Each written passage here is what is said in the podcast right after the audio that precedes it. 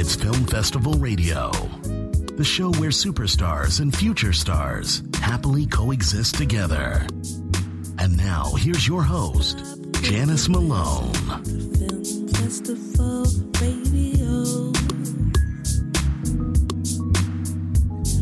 Superstars and future stars together on the same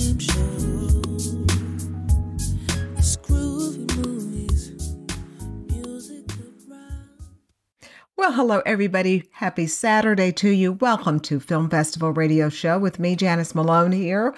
And we are going to hopefully entertain you for the next, oh, 54, 55 minutes or so. And if you have joined us and you are visiting here, as I always tell you, eat, drink, be merry, and just be careful. Just have a lot of fun. Have a lot of fun. Well, my, my, my, my, my. It's March Madness weekend carries on. I'm supposed to be, I know, drenched in film and television, but I love sports too. So, well, hey, March Madness is television. So, yeah, my, the Zags, those are my guys. They won. Barely. Uh, it was scary with that UCLA stuff. But anyway, uh, March Madness marches on. And so are we going to march on? Let me, before, hey, before I tell you about our guests, we have some really cool guests today. We always have cool guests. But this is a film that is in the process of being casting. Oh, wait, hold on. Okay. If you are a big fan of any of these actors here, Robert Pattinson, Robert Downey Jr., Forest Whitaker, Amy Adams, uh, Danielle Deadwyler, all of them are together. They're going to be the stars of a new upcoming film called Average Height, Average Build. Yeah, uh, that's a, that's an all star cast right there. But anyway, it is being um, called a a dark comedy about a serial killer who uses political lobbyists to change laws so that the serial killer so he can find and get people to to kill to keep his body count high. Now this is supposed to is this not real? No, okay, it's not real. But anyway, it's fiction, hopefully.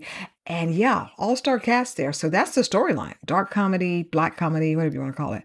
Serial killer who uses political lobbyists to zoom up the numbers of his victims. Love this cast though. This is a yeah, man, this is a hellified cast here. So they're working on it. There are other uh, cast announcements that will be coming up soon for this particular film. I'll keep you posted on that. I actually want to see this movie. Well, okay, before we can see that movie, let's tell you, let's tell you about guest here today. We have the director of a new documentary that's on Prime Video about Reggie Jackson. Yes, Hall of Famer, uh, multi award winning Reggie Jackson, Oakland A's, New York Yankees. And this new uh, documentary was just released actually yesterday. And so it is available right now as we speak. So after our show, if you want to go see it, you're a big fan of uh, you know, baseball or sports, go look at it. So we'll have the director on in our show here. And we will also have the director of another new documentary that's making big headlines in the film festival circuit is titled King of Kings Chasing Edward Jones. And if you love uh, mafia, mob topic films and documentaries, Uh, rich people, good looking people, traveling internationally, this documentary is of course is real based on a real true story. And the gentleman that who's the topic of this documentary well we have the director who happens to be the granddaughter of the subject matter. So she will be joining us, calling all the way from Paris, France. And so we are looking forward. I am definitely looking forward for you to hear this interview. This film is fantastic. I just loved it. I've already seen it like what it four times. Four times. I really love it. So okay. And I have an audition. I have an audition. Do I have another audition? Yeah, I have one audition. Thank you for reminding me. I have a really good audition, especially if you are in the market for dating and finding love. So stay tuned for that. All right, we're going to take a break here. And when we come back, we will have our first guest. So stay tuned.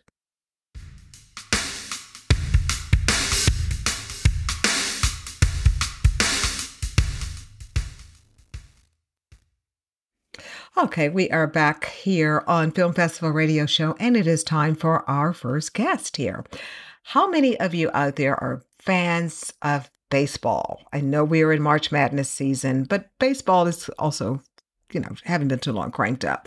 But if you are a big fan of baseball, Major League Baseball, well, you are really going to want to pay attention to my first guest here.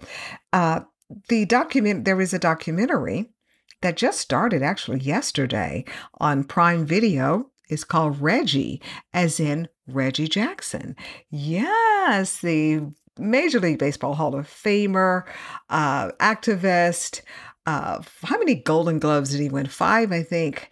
You know, Yankees, the Oakland A's. It's Reggie Jackson, and this new documentary again. It just premiered yesterday on uh, Prime Video, so he's playing right now.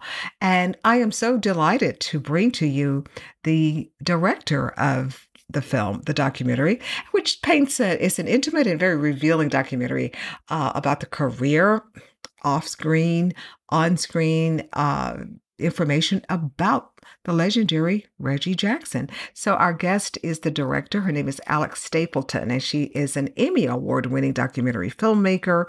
She's done projects for Showtime, for Netflix, uh, just a long, long list. So, I had the opportunity to chat with Alex yesterday morning actually very early yesterday morning. So let's roll my interview with Alex Stapleton to chat about her latest documentary film that she's directing, uh, titled Reggie, about the one and only Reggie Jackson. Let's roll it. Do you have an air date? Yes, this will be airing later today uh, and also on tomorrow on the radio station. Okay, let me get you connected. We're on tight schedule, so you have the 10 minutes. Okay, great. Thank you. The conference is now being recorded. So please say hello. Well, good morning, Alex. Good morning, Janice. How are you? I'm excellent. I've got my coffee here and I'm ready to go and just ready to chat with you about uh, the new documentary of which you are direct have directed, Reggie, about the amazing career and life of, a forest baseball great Reggie Jackson, Hall of Famer. I might want to add with that. So, all right, it premieres. Uh, it is well, it's Sun Up. It's premiering today, March 24th on Prime Video. Uh, what are we going to see with this new documentary? Um, well, this documentary uh, definitely uh, follows the, the, the life and career of, of Reggie Jackson. Uh, um, and you know, we we go through uh, his journey with baseball, um, his journey um, becoming and defining, you know, himself as is one of the the greatest players um, uh, with two American dynasties, uh, the Oakland A's and the New York Yankees. Um, and uh, I also kind of interweave that with um, a lot of uh, American uh, politics and culture, uh, things that were going on as Reggie was, you know, getting more traction in his career. It was happening with the backdrop of a very turbulent America, you know, 60s um, in Birmingham, Alabama, the 1970s and late 60s and early 70s in, in Oakland, uh, California, and then uh, moving to New York uh, by the mid to late 70s. So um, that's a, a big the, the, journey of the film, but it also is um, a film that follows Reggie today. Um, I think most people will be surprised by that um, as he uh, went on a quest to find out like what his legacy is going to be and he's still very active with the MLB. Um, he actually is an advisor uh, with the Astros um, and is with the team yeah, as we speak. Um, and so I think you know it was a the film is a big reflection of him looking back on his life, and he's got so much more to do and so much more story to tell, and and how was he going to plug in what he's learned, you know, into this new chapter that he's experiencing. Now, uh, growing up, I remember, especially my mom was a huge baseball fan, and we remember uh, Reggie, at least as a kid, remember Reggie Jackson when, during his time with the Yankees. It was often referred to as Mr. October because he just seemed to come to life in October. Uh, will we Uh-huh. will, will, will we see any of the uh, the, the infamous clashes that he and former Yankee manager Billy Martin used to have? Because I know those were notorious too. Yes, um, we do. You know, I um, obviously you you can't really tell the story without uh, confronting that that part of it. Uh, but I think what's interesting now is that you, you watch the archival of, of some of those uh, infamous moments that that played out. Um, however, I think um, Reggie, you know, at 76 years old, um, speaking about it is is very interesting because his reflection on it now is just like how how sad is that? You know, it didn't have to be that way. Um, and I, I think that it was just interesting for him to be so reflective of um, moments like that um, that were just so heated, you know, at, at the time. Um, but you know, we I, I spent a lot more time probably looking at his relationship with George Steinbrenner, the, the owner of the, the Yankees, and kind of how intense it was when he was a player, um, but then how they they grew um, the friendship actually really developed when Reggie went back after his retirement um, in an advisor capacity um, with the Yankees later. Um, so, you know, I mean, I think Reggie's story is, you know, also Charlie Finley, the owner of the, the A's. Um, you so much of of what was reported in the press is that Reggie is a problem athlete because he's, you know, standing up to you know a manager or a team owner. But I think when you hear the whole story from his perspective and point of view, you realize that there's so much more that was going on, and you know you're kind of like this. This probably you know feels very one sided how it was reported back in the day. Oh, yes. Well, being a part of the media, I kind of know about that. Yeah. Yeah.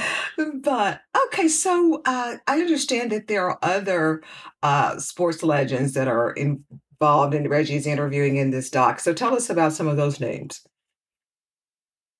Uh, yeah. Um, Reggie, um, as he kind of went on this quest to figure out what the next chapter in his life was going to look like, we went and talked to some of his close friends, and that you know, there's those are people like Derek Jeter, uh, uh, Dr. J, Julius Erving, um, and and my personal favorite uh, conversation that I was able to film was uh, Reggie uh, visiting with Hank Aaron, and we I think we're probably the last uh, people to film with Hank before he he passed, um, and it was just it was I, I'm just so thankful that we got that conversation. It was so honest and, and raw between the two of them, reflecting on their careers, you know, the good and and, and the challenging and the not so great, um, and kind of their their Hank's opinion about you know baseball today and and some of the things that need to change um, with the sport. And to further speak of baseball today, I mean, we see these, not only baseball, but just professional sports, period. We see these exorbitant amounts of contract. Has Reggie, did he, what does he think about baseball in particular today, as, as in general, as a whole? I think Reggie um, is really proud of you know a lot of the players today. I mean, I think that there's some some great talent out there. I know he's a big fan of uh, you know the Astros team and that organization and and um, their owner Jim Crane. Um, but I think Reggie is committed to seeing more diversity in baseball. Um, but not, that's not just on the field. That's also you know in the front office and um, uh, with you know management and coaches and and just really and, and ownership. I mean, that, that's another big part of, of Reggie's journey was was him trying to buy a team twice and, and not being able to. Um, and so I I think that that's kind of a mission that he's on is um, trying to to get uh, the sport to understand you're actually losing out, you know, by by not having a more diverse diverse organization and and trying to create change in in that in that way. Well, uh, we know that you are an Emmy Award winning documentary filmmaker. Uh, just some of your mini credits include Showtime's Shut Up and Dribble. Uh, also, Netflix is The Playbook and so many others. But in my last two minutes here, how did you get involved with this project? Did they seek you out or how did you guys get matched up with this Reggie project? Um, well, there was a, the, a couple of producers uh, at Delirio Films who I had actually worked on the playbook with, um, uh, and, uh, and a series that we did for Netflix about coaches. And um, uh, we it was a, a great you know pairing, and they had just started to talk to Reggie Jackson. They they were trying, you know, flirting with the idea of trying to figure out how they could convince him to say yes to doing a documentary. And uh, I, I, they brought me in to meet with him. And um, yeah, it was uh, one of the most intimidating meetings of my life, uh, sitting across from Reggie, who was like, I mean, I felt like I was, you know, he was like still like 38 years old and just like like you know giving me the the Reggie Jackson look like sizing me up like okay like what, what are you really going to bring to this project? Um but I, I got the job and um you know that was in 2019 and so we started shooting in 2020 so it's it's been a labor of love and, and a great honor and privilege you know to to be around this man and embedded with him for the past few years Yeah, I don't blame you. Just what an opportunity as, you know, a legend right there in the front of your eyes across the table from you. So, yeah, this was a good one. Well, I cannot wait uh, to watch this one, Alex. Uh, my day is just starting here, but I've got plenty of time. Again, the documentary is Reggie, exclusively on Prime Video. So, Alex Stapleton, thank you so much for your your work. And in my last 60 seconds, can you tell us about what you're doing next, next project? Oh, I've got some stuff uh, cooking, and that I'll be really excited. Uh, more, more, more projects in the sports space, which I'm really excited about. That's always going to be um, uh, my sweet spot, um, and I just can't announce it just yet. Um, and also doing some great things in music, uh, including a, a project uh, about women in hip hop, uh, spanning over the the 50 year uh, lifespan of, of hip hop. talking to you on the next upcoming projects, especially the hip hop one. So, thank you. Amazing. Thank you. Have a great day and a great weekend. You too. Thank you. Bye bye.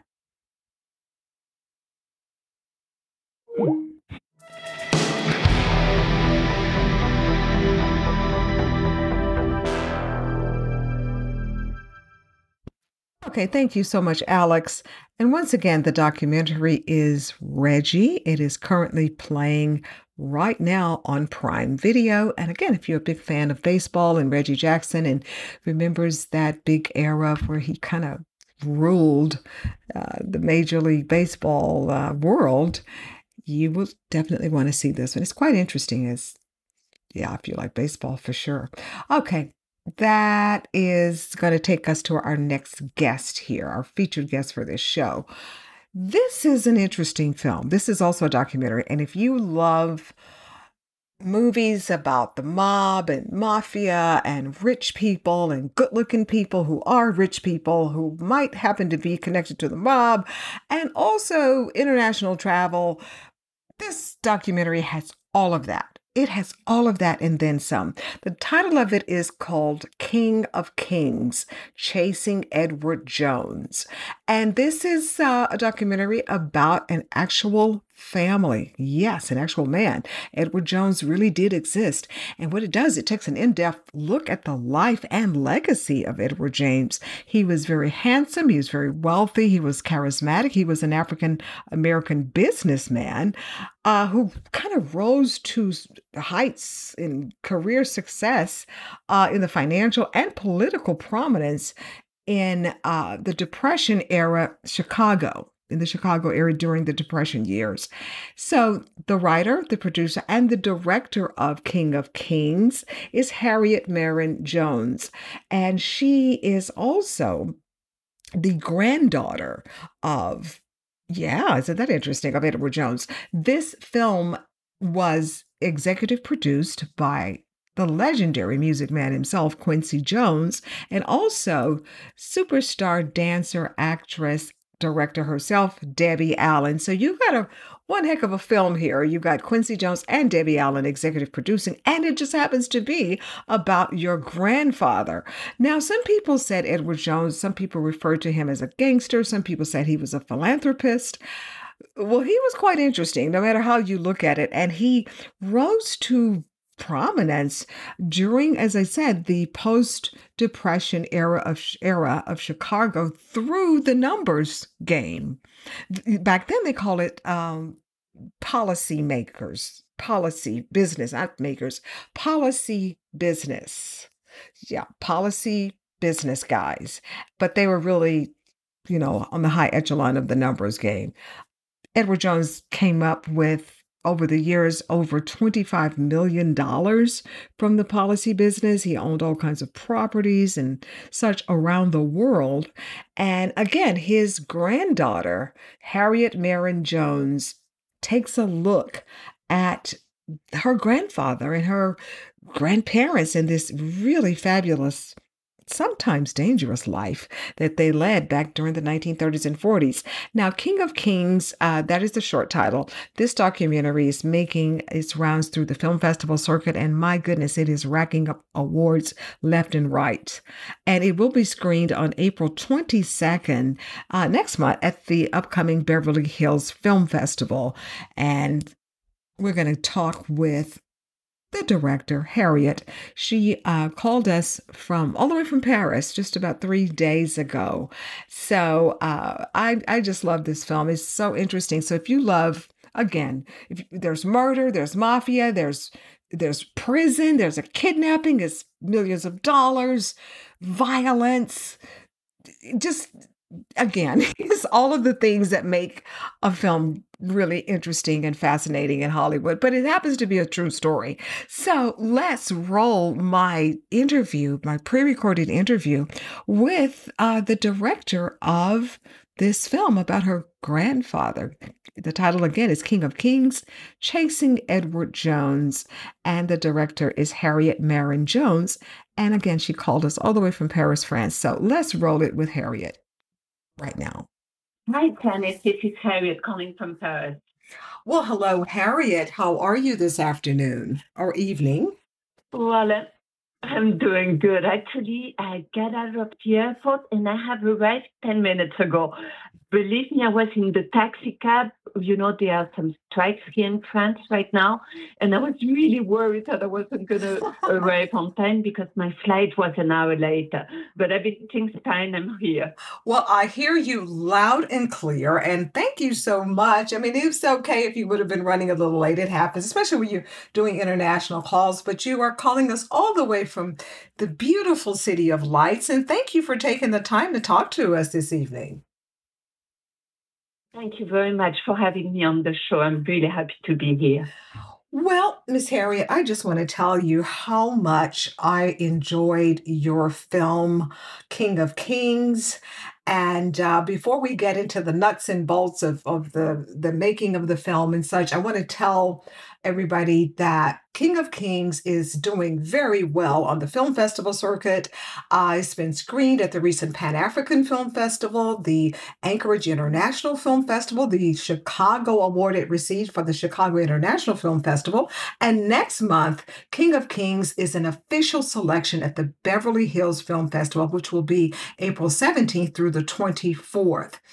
Now, Harriet, your film King of Kings takes an in depth look at the life and legacy of your grandfather, Edward Jones, a multi millionaire businessman, policy numbers game uh, businessman during the Depression era Chicago.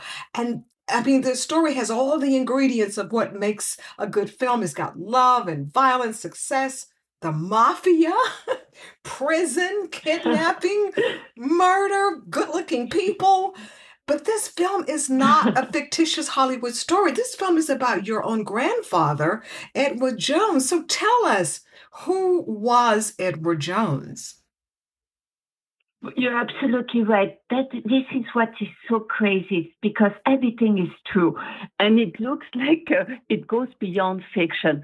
So basically, my grandfather he was from Mississippi. He left Mississippi and went to Chicago because his family got threats from the Ku Klux Klan, and he took in Chicago a nickel and dime business, and he really built it into a multi-million dollar enterprise that ultimately will become the state lottery.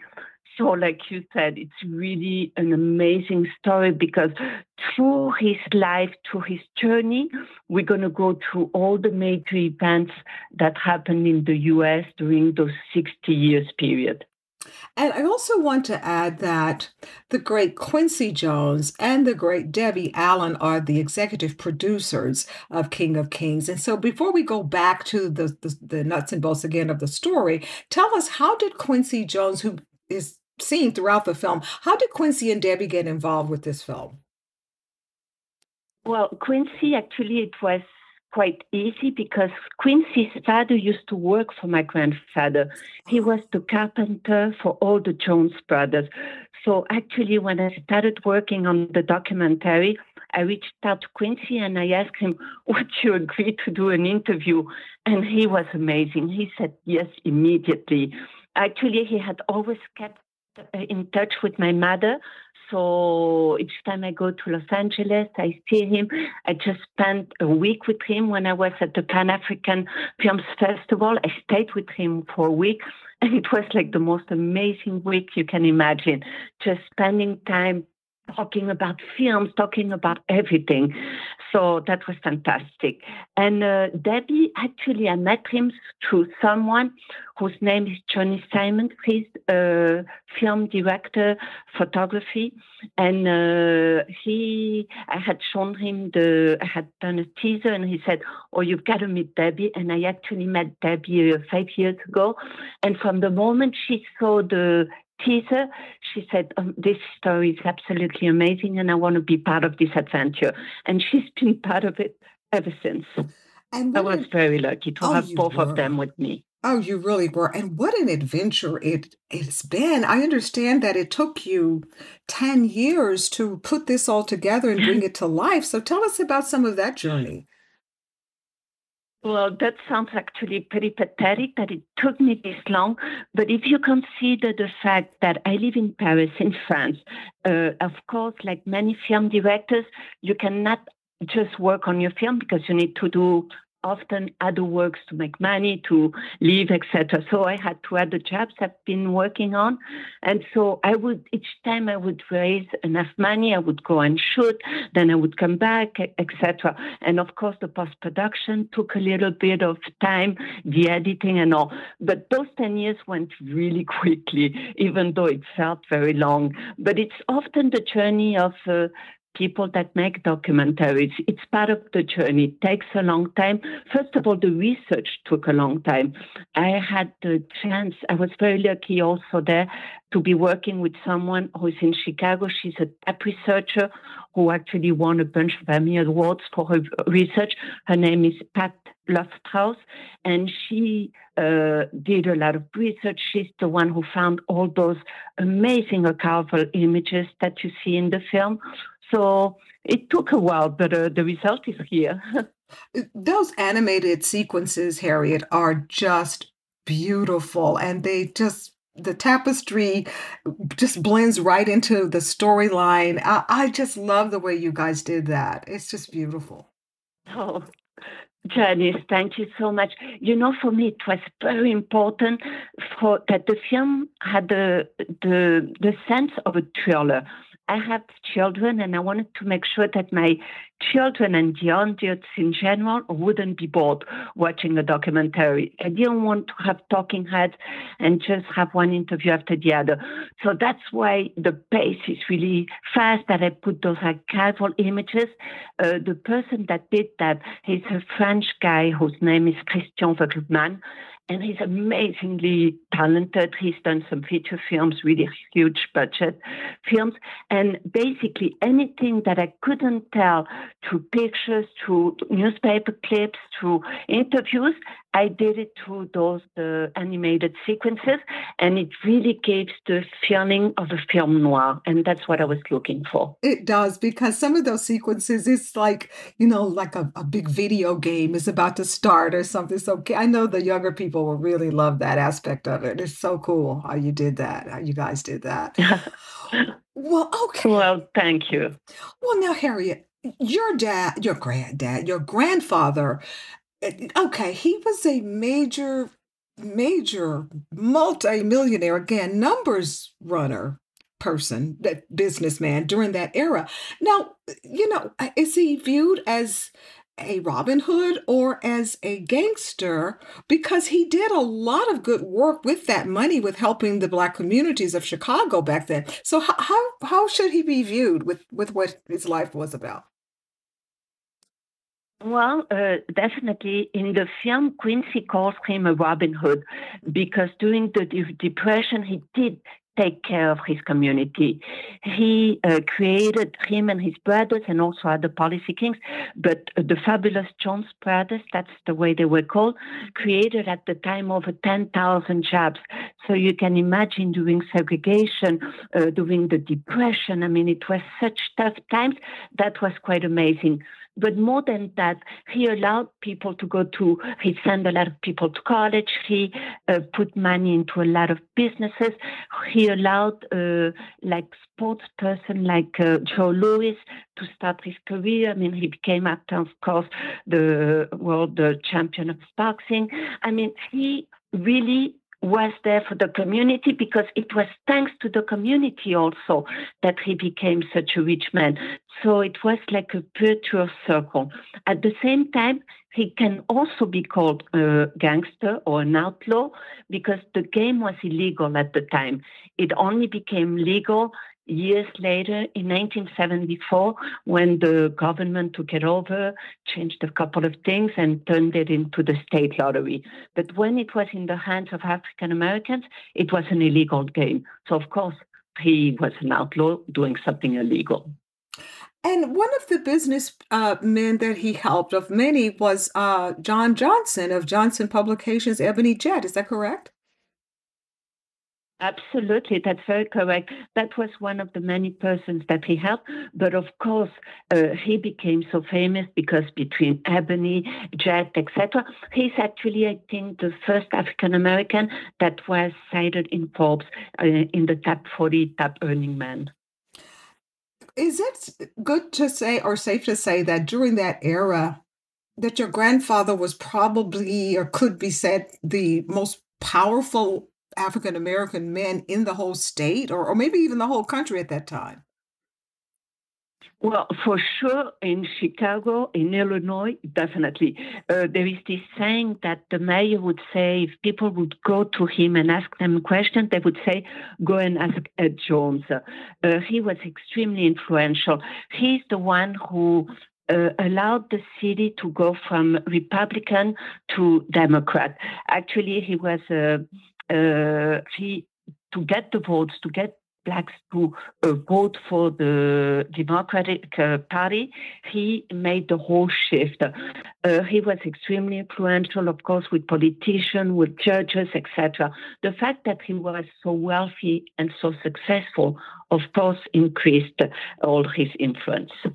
And that that uh, kind of, as we say in this times, bad boy, so to speak, element of his life made his life even more intriguing and dangerous. I mean, I was just on edge with some of the scenes and some of the, you know, as the story was unfolding, I was just so afraid. I don't want to give away too much. Um, but, but what, why do you suppose that your grandfather's story has not been told or has not been, you know, or, you know, out in books and, and what, or have, has, have there been any books about it? Well, actually, no, there haven't been any books on my grandfather, and actually, I'm finishing a book. I've been working on the book for five years, so it's taken me a little less time than the documentary, but it took me a long time. Uh, well, that's a very good question, Janice.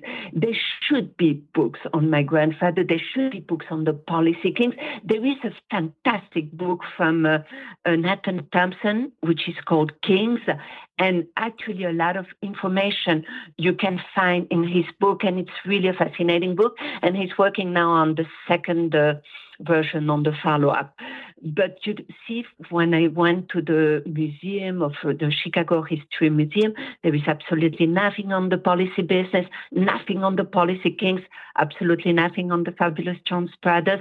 Uh, well, there was a time where you had a lot of things on, let's say, Al Capone, on the uh, the Untouchables, etc.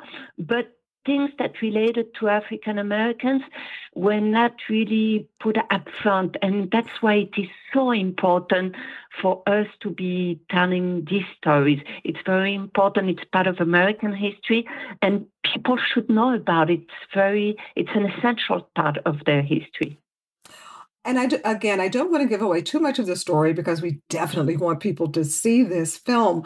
Uh, your grandfather encountered uh, Sam Giancana. That that's that's what scared me when I saw that portion of it. yeah, and, and yeah, actually, he was absolutely. He met him in jail, so. I'm giving in a little bit of that. But uh, they did meet in jail, and actually, uh, Sam Giancana is going to become so powerful. He's going to become one of the bosses of the outfit. The outfit is what you call in uh, Chicago the mob, and uh, that's what also makes it such an interesting and wild story because all this is going to be against the backdrop of the mafia. So you have the corruption of the government going on, you have the mafia, it's the time of Al Capone and of the other bosses, etc. So there is a lot of shooting, there is a lot of explosions, there is a lot of things going on. That's why it also is this great epic gangster film. It really is. And I am such a fan of gangster mafia films. Oh my goodness. But you know, your film not only is King of Kings uh, entertaining, it's very educational because these are facts. These are actual facts that happen, you know, in America. And so I, I really encourage as many people as possible to see this. Well, tell me, Harriet, I understand that in the beginning of the film, there were a lot of your relatives and the younger ones, and they were saying that they didn't know this part uh, about your grandfather. Why do you suppose that his real story uh, was so unknown among family members? Or, or did they know it and just not talk about it? No, that's why I went into this journey of making this film. It was a completely untold story, Janice, within the family. So it wasn't told within the family and knowing the Chicago, knowing the US. So it's really an untold story. The reason why my mother kept it quiet, I think, uh, first of all, there were a lot of things that she didn't know, but there were a lot of things that she did know, but she didn't want to talk about it. Was it that she was ashamed? I think it's much more complicated than, that because she has so much love and admiration for her father that uh, that would be too short of an explanation. But the fact that he did something illegal, I think, uh, made her uncomfortable. On top of that, it was also a generation, you know, men at that time didn't really speak with their children about what they did as a child. They didn't speak that much with their wives, you know, about what was their occupation. So it was an untold story. Me, myself, I only found out about when I was 17 years old. I left Europe and I went to study in Chicago at Loyola University. I arrived at 17. And actually, I met someone who was a student also. He's the one who is the judge in the in the documentary. He became a judge afterwards. And uh, he's the one who told me, listen, he came to pick me up and he said, Are you related to Lydia and Edward Jones? And I said, Yeah, they're my grandparents. And he's actually the one who told me about the jail, the kidnapping, I mean, the whole thing, the state lottery, etc. I mean, it was completely wild. I couldn't believe it. And then I started digging. Now, so you have wanted to do this film. Uh, I mean, what was it that really sparked you? Uh, was that when you were 17 and you first found out about it or or later? Well, actually, uh, I studied film, so I did my I got a master's from film uh, from uh, New York University. I did a bunch of short film, but you know, I didn't go immediately into telling this documentary, into telling the story of my grandparents, because first of all, I wanted to do fiction, so I worked fiction for a long time. Uh, I did a feature film which was completely fiction, etc. But the story was always in the back of my head. And you know, you have to authorize yourself to go into that. And I think it asked of me to be a little bit brave because I knew it wouldn't make my mother too comfortable. I knew I would be like uh, going and asking questions, perhaps that wouldn't make a lot of people comfortable in Mexico because there is a family of George who's still there, etc. I mean, you know, you're digging. So I needed to go probably and become a, a, little bit older to be able to tackle this story. And I'm glad actually that I did. And I'm almost glad, even though it took so long, that it took me this many years because actually I went deeper and deeper and deeper. Uh, the more interviews I did, the more doors it opened, the more I could go and found out new stuff. And that's why the documentary is so rich and intense. And what this is my last two, I'm gonna say last two questions because I am just so fascinated by the whole film. I know I've got some more, but the two main questions that I really want to know What's been the reaction from family members? You have family members all over the world, actually, here, Mexico City and Paris and America and probably other places I just don't know about. So, what's been the reaction from family members? Well, actually, you're right. We spread all over the world. Uh, my father is from Spain. I have my sister that lives in Madrid. Uh, another of my sister lives in Australia We talk her family, etc. So we really spread in a bunch of continents. Uh, the reaction was absolutely amazing uh, because they learned so many things. All my my children, my nephews, like you could see in the film, mm-hmm. I have a very big and extended family. So the ones who saw the film, it was like, wow, we had no idea, we couldn't believe that that happened. They were completely amazed. And my mother, actually, she couldn't come to Chicago when it was shown at the Chicago International Film Festival because she had happen an operation. So she saw it. I went, she lives in Miami. I went to Miami and showed it to her. And so when she saw it, the first screening was like, oh, I was really freaking out. I don't know if you can say that in English, but uh, I think she took a lot in. And actually now she's seen the film eight times and she oh. adores it.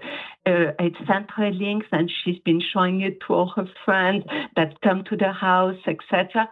And she she really, really loves it. And most of all, you know, Janice, I really feel that my grandparents, I think, are looking at it from up there and uh, at least their place is back in the world. I think they, they must be very happy that this film exists, that their story has been told. You know, my grandmother with the Cotton Club, with all her journey with Josephine Baker, etc. It's there, it's on screen for everyone to see it. And as you know, Harriet, I'm probably there's no probably to it. When I hang up from you later tonight, I'm going to go back and see it for this will be my third time. It is just that good. I, I, just enjoyed it. And to further speak of Josephine Baker, uh, she was friends with your grandfather and grandmother. Uh, she we see video clips well, more than friends mm-hmm. more than friends actually my grandmother was a dancer. She started dancing when she was 17 years old. Mm-hmm. and she went to france with josephine baker and they danced together in la revue nègre in 1924 in the théâtre des champs-élysées here in paris. And they were roommates. So they became friends long before my grandmother met my grandfather at the Cotton Club in 1931. So after my grandfather, of course, uh, paid for her, her uh, when she toured in the States, mm-hmm. etc. And they saw each other all through their life. And it's amazing because I live here in France and Josephine Baker is such a star here, Janice. I mean, she, of course, went into the Pantheon. I mean, she's such a big deal. And the fact that my grandfather funded his uh, his tournée in the States is really huge. The fact that my grandmother was her roommate, that they danced together, is really it's quite amazing also. It sounds like they were like sisters almost. Yeah, mm-hmm. but actually, my grandmother was a little bit more subdued, more, how can I say that, uh, more shy. From what I understand, uh, Josephine Baker with all her talent, etc. She was extremely extroverted. She was like uh, really fierce and amazing, etc. My grandmother was much, much more shy. More shy. Well, now, has the film uh, been screened in Paris yet, or are there plans later on, or what? No, not yet. I just did a screening for the crew because, uh, of course, I had some amazing people working on the film with me. So only the crew has seen it. Uh, I'm looking for a distributor. So we're talking with a lot of people. Uh, it's really, we, we're to see what's to happen. Uh, like you say, I'm going back to Los Angeles to be at the Beverly Hills Film Festival. And after, actually, it's been also selected at two other festivals in April. So one, it's official, it's uh, the Julien Dubuque uh, International Film Festival. Then another one, which is not official, so I'm not allowed to say it. But it, it's amazing what's happening with the festival because so far we've done four festivals. It's one each time in every festival. So we've been very, very lucky and blessed. You really have been. Oh my goodness, you have. But it's so deserving, very much deserving. Well, I got, I've got really for real now. Two last questions here, and I'm being just extremely nosy. What uh, about how much money or or estimated worth would you say your grandfather would be worth in today's market, money wise? Wow, that's uh, that's an interesting question. At that time, they said that they were worth twenty-five million dollars, but that was in the 30s and 40s. Put together in today's money, probably I would say half a billion, something like that. It was really, but really, really huge. They said that there was money coming out from all the closets. They had 25 bank accounts. They had ah. four hotels. They had apartments and buildings all over Chicago South Side. Of course, they had it in Paris. They had houses in Mexico. I mean, it was huge. They had paintings from Diego Rivera, etc. I mean, it was really huge. So, Harriet, what happened to all that fortune? I mean, is it just and I, again, I'm being nosy. Is it just distributed among the family, or or just, or is that a sequel for the next film project, or what? No, you know, very often when there is that much money, the money disappears. Basically, when my grandfather passed away, he did a will, a real uh, will, I mean, with notary, etc. And he gave everything to my grandmother. And actually, he gave peanuts to my mother and her two brothers. Everything went to my grandmother. But my grandmother, first of all, she was in complete shock with, his, with her death. It was the man of her life. She was no businesswoman whatsoever. And basically, she let the brother of my grandfather, uh, he, who was the trustee of the will, take care of everything. So between him and the lawyers, the in what five six years, the entire fortune disappeared. My grandmother, for everything, really got. I'm not going to say. I mean, people have to see the documentary, mm-hmm. but she got such little money. So that's part also of the story because it's amazing. There was so much money. Normally, it should have gone on for like five or six generations, to say the least, if the money had just put in the back and if we had just lived out of the interest. But no, it was in six, five, six years, it was gone. Oh, I'm so sorry to hear that. But it sounds like everybody is doing fine. Uh, but just still, you know, like you said, that should have lasted, been to generations to come.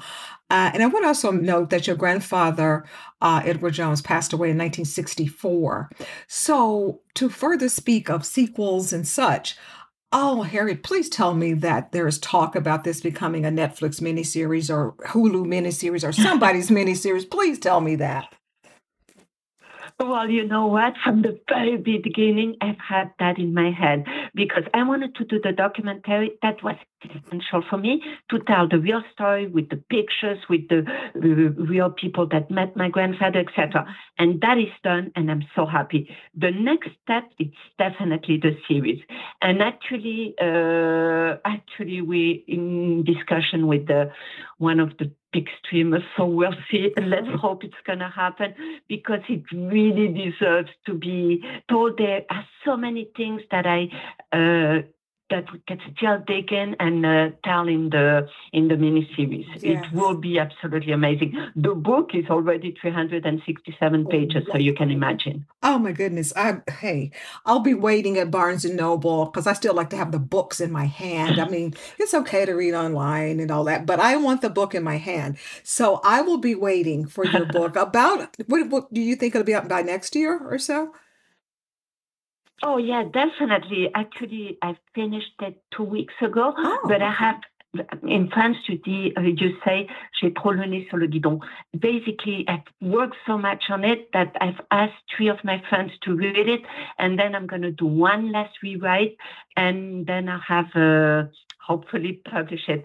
Since it's going to be my third book, I still owe a book to my publisher, so he'll be the first one to read it, and then if they pass, we'll see. But uh, yeah, believe me, Janice, I will send you a copy. I'm like you. I love to read, and I still love to read in books. Oh, That's really my thank you. passion. I cannot wait, Harriet. I cannot wait. Well, now, lastly, uh, I know the film King of Kings again, the documentary, is making and doing very well on the film festival circuit.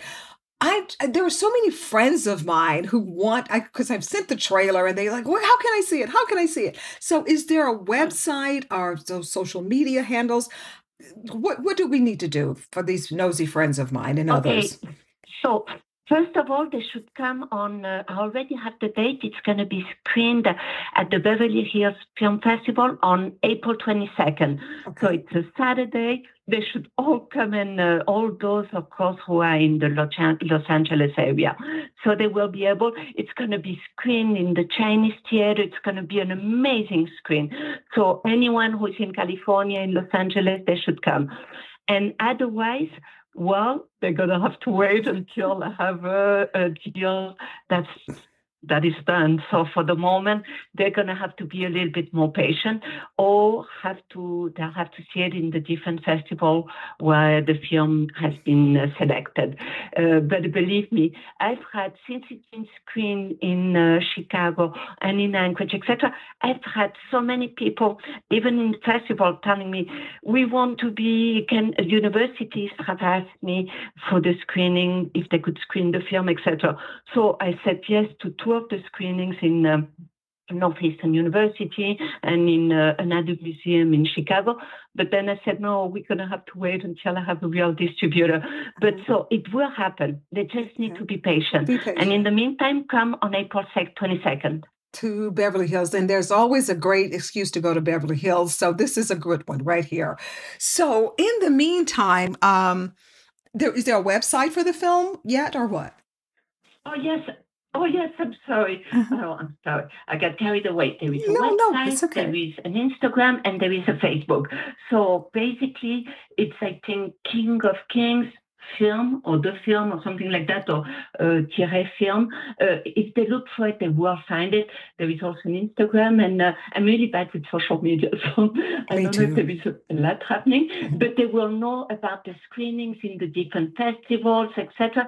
They they will have a lot of information. They'll be able to see the teaser and all. So really, do go and check the website. Definitely. So, and I will I will look up and make sure I have all of that uh, on our website and also our pages as well. So once again, just a fascinating film documentary, King of Kings, Harriet Marin Jones, and you are the director. You're also a very talented producer and writer. I have enjoyed running my mouth with you this last 30 minutes, Harriet. Thank you so much um, for for this film. Thank you. I'm the one. Thank you so much. Such a pleasure to be talking to you. And I can see the passion of you uh, with the film. And it's so fabulous because as a filmmaker, that's what you want, you know, for the audience to get it. And it's so fabulous when you see that. And that's what happened also when we screened it. People were like standing up. It was like standing ovation. It was really amazing. And you feel blessed as a director when that happens. Oh, I can only imagine. So I'm going to, I'm not that far away. I'm over in Las Vegas, not that far from LA. So I'm going to see, can I just sashay over there for the Beverly Hills Film Festival on April 22nd and see the film big screen with you and the rest of the crowd there. So, uh, hey, I look forward to meeting you in person at the Beverly Hills Film Festival next month. Well, me too. Really looking forward to meeting you in person. Definitely come and see me uh, Yes. before and after this screening. Yes, I will. So I know you just landed, uh, and you're. I know about international travel and such. You you're probably tired, but thank you for such a energetic and wonderful film, and congratulations on the success of it. Thank you so much. And looking forward to meeting you on the 22nd. Absolutely. Thank you. Okay, take care then. Bye bye. You too. Take care. Thank you. Okay. Okay, thank you so much, Harriet. Once again, the documentary is King of Kings, Chasing Edward Jones. And again, Harriet, that is her actual grandfather. It is a fascinating film. And also, I want to thank my guest, Alex Stapleton, who is also a director of the new Reggie Jackson documentary, simply titled Reggie, that's playing currently on Prime Video. Ladies, you're doing some great work here. Thank all of you for listening to us, and we'll see you next week on another edition of Film Festival Radio Show. Have a good weekend. Bye bye.